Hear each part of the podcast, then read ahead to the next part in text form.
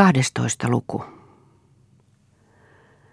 Haukkuen ja äristen karkasivat koirat taas eräänä aamuna Marjan saunan peräitse jäälle.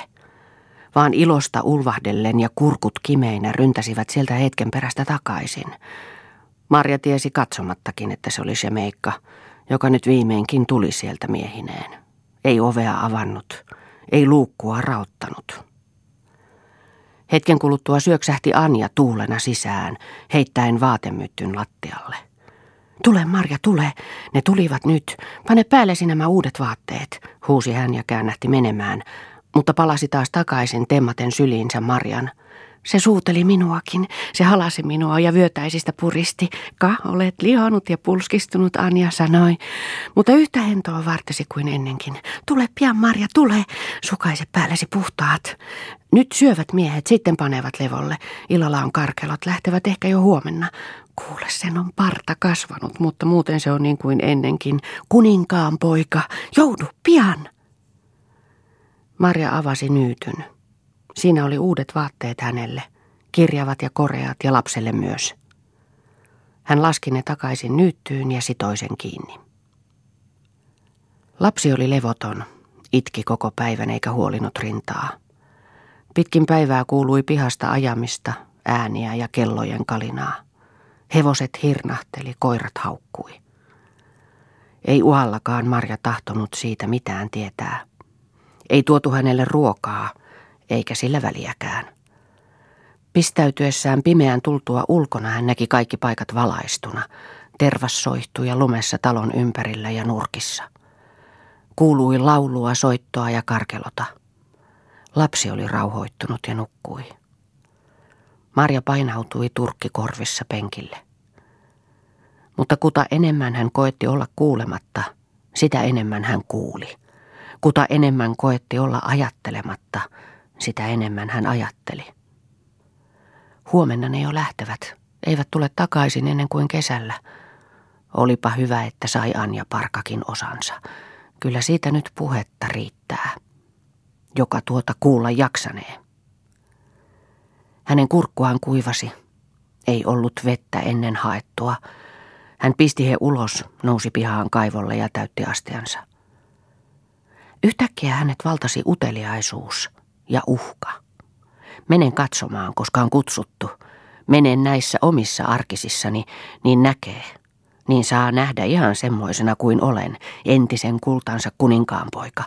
Astun eteensä keskelle lattiaa. Tässä olen. Tunnetko vielä? Väkeä tunkeili porstuassa ulos ja sisään. Marja olisi jo peräytynyt, jos olisi päässyt. Täytyi kuitenkin tunkevain tieltä pujahtaa porstuaan. Seinää vasten painautuen hipui hän siinä niin, että pääsi oven suuhun, josta näki tupaan. Siellä oli se meikka yksin lattialla, kaikki muut kehässä ympärillä. Hän tanssi nuoren naisen ympärillä, ketterän ja pullakan, kierrellen, kaarrellen, ponnahtaen ylös, hihkaisten väliin, sillä aikaa kun tyttö tyynenä, kylmänä ja ylpeänä kierähteli paikoillaan. Ei tuntenut Marja tyttöä, ei ollut se tästä kylästä – ei vaatteen parsi heikäläistä, mitä lienee ollut. Mahtoi olla joku uusi, ehkä ensikesäiseksi aiottu. Taas nousi Marjassa halu syöstä esiin, temmata tyttöä kädestä ja heittää hänet ulos. Hypätä Shemeikan eteen ja huutaa, sinulla on lapsi saunassa. Et taida tietää, että sinulla on lapsi saunassa. Vaan yhtäkkiä taukosi tanssi – kuin kesken katketen siihen, että Shemeikka tarttuen tyttöään kainaloihin nosti hänet korkealle. Pyöräytti häntä ilmassa niin, että hameet hulmahtivat orsiin ja istahutti hänet uuninpankolle, syösten itse ulos viillyttelemään, ihan Marjan ohitse, häntä olkapäähän koskien, sitä huomaamatta. Samassa alkoi tuvassa kaikkien karkelo. Porstuassa olijat työnsivät Marjaa edellään, mutta hän käpristi he ovenpieleen pysyäkseen ulkona. Anja huomasi hänet siinä. Marja, huusi hän.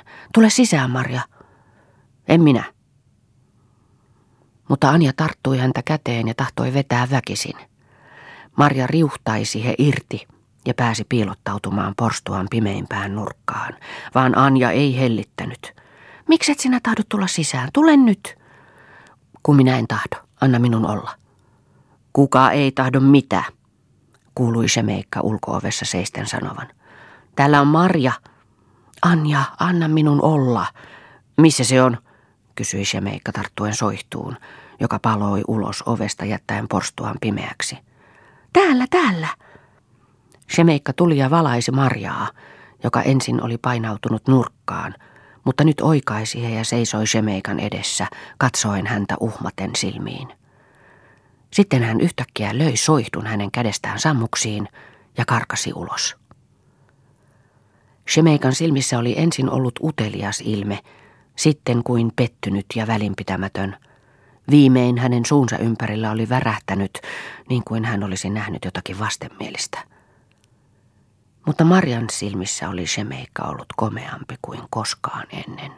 Ja kun hän itkuun parahtaen heitti he saunan penkille pitkäkseen, ei hän tiennyt itkikö sitä, millaisena hän oli nähnyt Shemeikan, vaiko sitä, millaisena Shemeikka hänet. Miksi meninkään sinne? Miksi menin sinne näissä nokisissa, ryysyisissä vaatteissani, enkä pukeutunut niin kuin muut, vaikka minulla olisi ollut juhlavaatteet niin kuin heilläkin? Ehkä se inhosikin vaatteitani eikä minua. Ehkä tulee vielä tänne. Jos se kuitenkin tulee, sen täytyy tulla. Ainakin lastansa katsomaan, vaikka ei tulisikaan minua. Ei vanha emäntä eikä Anja päästä häntä menemään, meitä näkemättä. Hän pisteli päreitä seinän rakoihin ja sytytti ne. Avasi uudelleen nyytyn, jonka Anja oli tuonut. Kapaloi lapsen emännän antamiin vöihin ja puki itsensä niihin, jotka emäntä oli hänelle ompeluttanut. Sitten hän istui koko yön odottaen ja vaihtaen uusia päreitä palaneiden sijaan. Ei hän tiedä itsekään, mitä varten häntä odottaa, mitä aikoo hänelle sanoa. Sen vain, että Shemeikan täytyy tulla, että se ei voi eikä saa mennä täällä käymättä.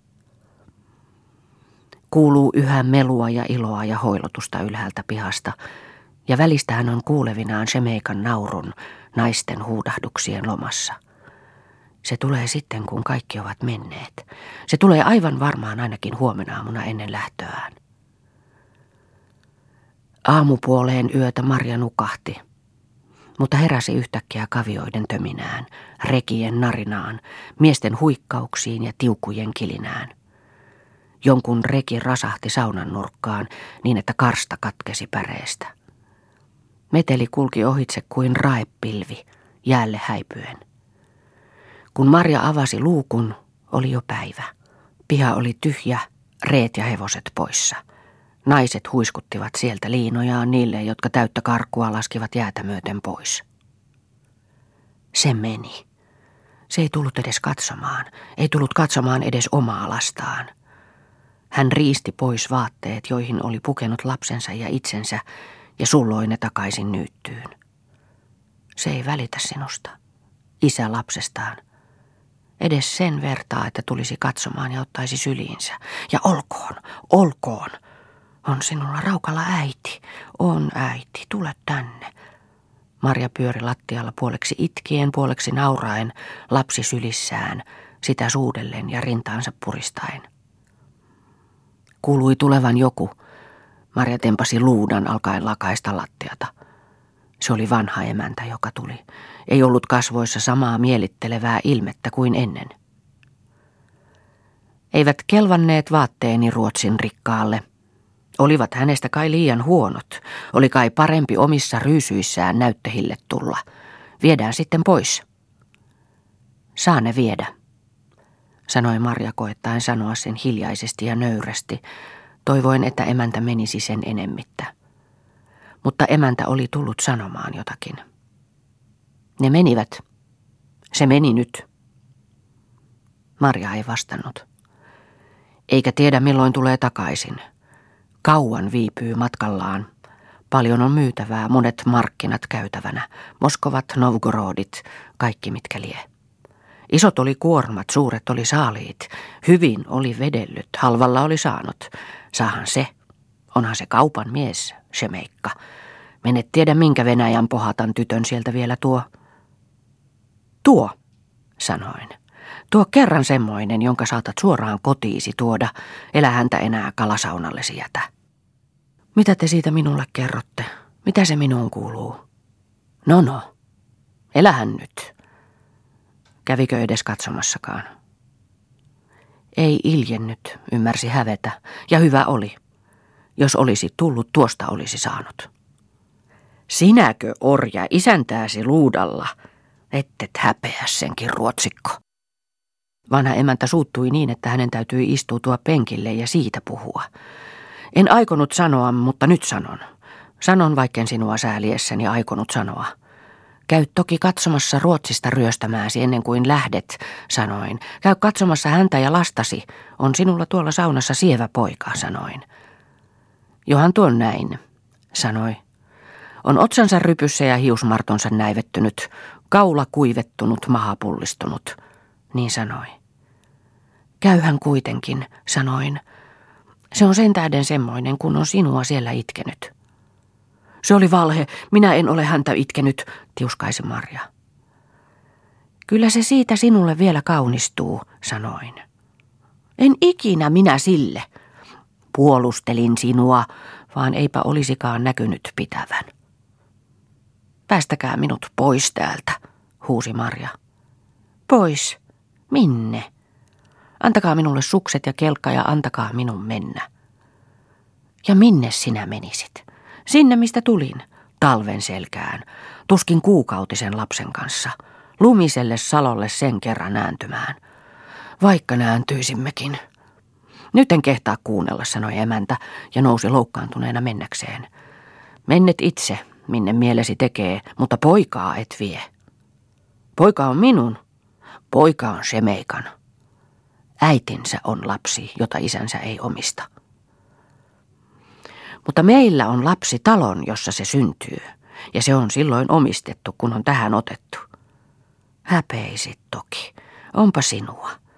Ensin heitäkse sen kaulaan, jättää miehensä ja kotinsa ja kaikki ja lähtee vieraan matkaan. Tällä häntä hoidetaan ja vaalitaan ja pidettäisiin kuin parasta vierasta. Tämä ei kuin äksyttelee ja kiukuttelee. Tuota pitäisi vielä tulla katsomaan ja houkuttelemaan ja hyvittelemään, kun ei välitä edes sen vertaa, että panisi puhdasta päälleen toisten kisoihin.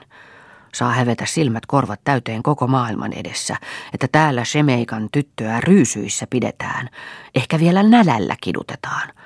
Vaan sitä kai tahdotkin. Täällä saunassa väkisin värjöttelet, vaikka olisi sijaa muuallakin. Vai vielä pois, että sanottaisiin, että on ajettu Semeikan tyttö lapsineen taipalen selkään. Heitä kerrassa pois semmoiset tuumat. Puhu vielä kerran suksista ja kelkoista, niin otan lapsesi ja salpaan sinut itsesi telkien taa. Marja hätkähti. Se ehkä tarkoitti totta. Mutta vanha emäntä oli jo heltynyt omia kovia sanojaan. Ka, et hän pahastu, puhui hän, palaten ovelta sisään. Enää minä sitä sano, ettei sen olisi pitänyt tulla poikaansa katsomaan. Vaan semmoisia ne on, se meikat. Semmoinen oli isänsäkin. Onhan ruokotonta, että sillä pitää olla joka kesä uusi. Nyt alkaa heitä tuoda talvellakin. Mikä lie ollut sekin, näithän sen, jonka kerran kisasi koko ajan. Muista mitään välittämättä. Elähän nyt, Marjueni. Kyllähän minä sinusta ja lapsestasi huolen pidän. Katsotaanhan, kunhan kesään eletään. Olisit mieleinen minulle, mieleisempi kuin kukaan muu heistä, vaikka onhan Anjakin. Elkäähän nyt, hyvä emäntä, enää minä. Heiltä oli molemmilta päässyt itku.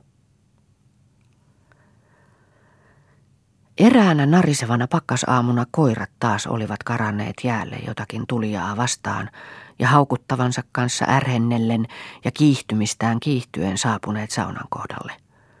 Ovi aukesi, mutta painautui kiinni samassa. Lapsi oli säikähtänyt rähinää ja parahtanut itkemään. Ka, lapsi, elä itke, en minä päästä koiria, kuului miehen ääni oven takaa. Tulija kuului häätelevän koiria ja nousevan pihaan. Pihasta kiellettiin koiria ja ne vaikenivat heti. Marja raotti luukkua, mutta paiskasi sen samassa kiinni. Juha. Marja oli vaipunut penkille pyörtymäisillään. Se oli ollut tuossa, Oli ovea avannut, oli katsonut tänne sisään. Se oli kuullut lapsen huudon, se oli sitä rauhoittaakseen painanut oven takaisin kiinni eikä tullut sisään. Mitä hän on täällä? Minuako kuulustelemassa? Minuako etsimässä? Ilmaisevatko ne minut? Jos se tulee tänne, silloin se tappaa meidät. Maria hypähti ylös, tempasi lapsensa keinusta paetakseen jonnekin. Oli jo ulkona, mutta syöksähti takaisin. Lennätti lapsen takaisin keinuun paetakseen yksin. Hervahti, uupui, pääsemättä paikaltaan, vaipui penkille, saamatta jäsentäkään liikahtamaan. Saatuaan sen verran voimiaan takaisin, että siihen kykeni, rautti hän luukkua. Juha seisoi pihalla ympärillään ryhmä naisia – hän näytti kyselevän, ja naiset vastaavan käsien liikkeellään niin kuin olisivat sanoneet, emme suinkaan tiedä, ei täällä vain ole ketään näkynyt. Nyt tulee vanha emäntä ulos ja näyttää pyytävän sisään. Juha epäröi, mutta asettaa sitten suksensa hankeen ja menee sisään. Anja oli puhaltautunut ulos pirtistä ja juoksi rantaan, minkä pääsi. Se on täällä, se on se. Tiedän, mitä se tahtoo. Mistä sinä tiedät, näitkö? Näin, näin. Mitä se tahtoo? Sanoitteko, että minä olen täällä? Emmehän toki, me arvattiin heti. Vaan jos muualla ilmaisevat. Ei ne, emäntä pani jo sanan kylään. Nyt se tulee. Juha oli ilmaantunut rappusille emännän seuraamana. Hän laskeutui niitä alas ja astui raukeana kumarissa konttiselässään suksiensa luo. Se lähtee jo, kuiskasi Anja. Jos se tulee tänne sanoa, että lapsi on sinun ja että minut on väkisin viety. Ei se tule tänne. Jo panee suksia jalkaansa. He katsoivat molemmat luukun raosta. Jo kauas näki Marja häikäisevässä hankiaispaisteessa joka napin Juhan kuluneessa turkissa, joka ompeleen hänen paikkaisissa kengissään, joka rypyn hänen uupuneissa kasvoissaan – ei kertaakaan satu hänen silmänsä saunaan. Hän ei näytä sitä huomaavankaan, vaikka on pysähtynyt aivan sen eteen. Hän katsahtaa takaisin taloon, josta on tullut. Tarkastaa toisia taloja toisella puolen järven, rykii, lykkää suksensa menemään ja liukuu jäälle. Voi kuinka tuo minua säälittää, kuiskaa Anja. Etsii sinua ontoin silmin kuin kuollutta – että raatsikin se meikka sinut häneltä ryöstää. Kumpa olisikin ryöstänyt, vaan kun mielelläni menin. Minä lähden. Marja puhalsi he ovelle, mutta kun hän sysäsi sen auki, seisoi siinä vanha emäntä sulkien tien.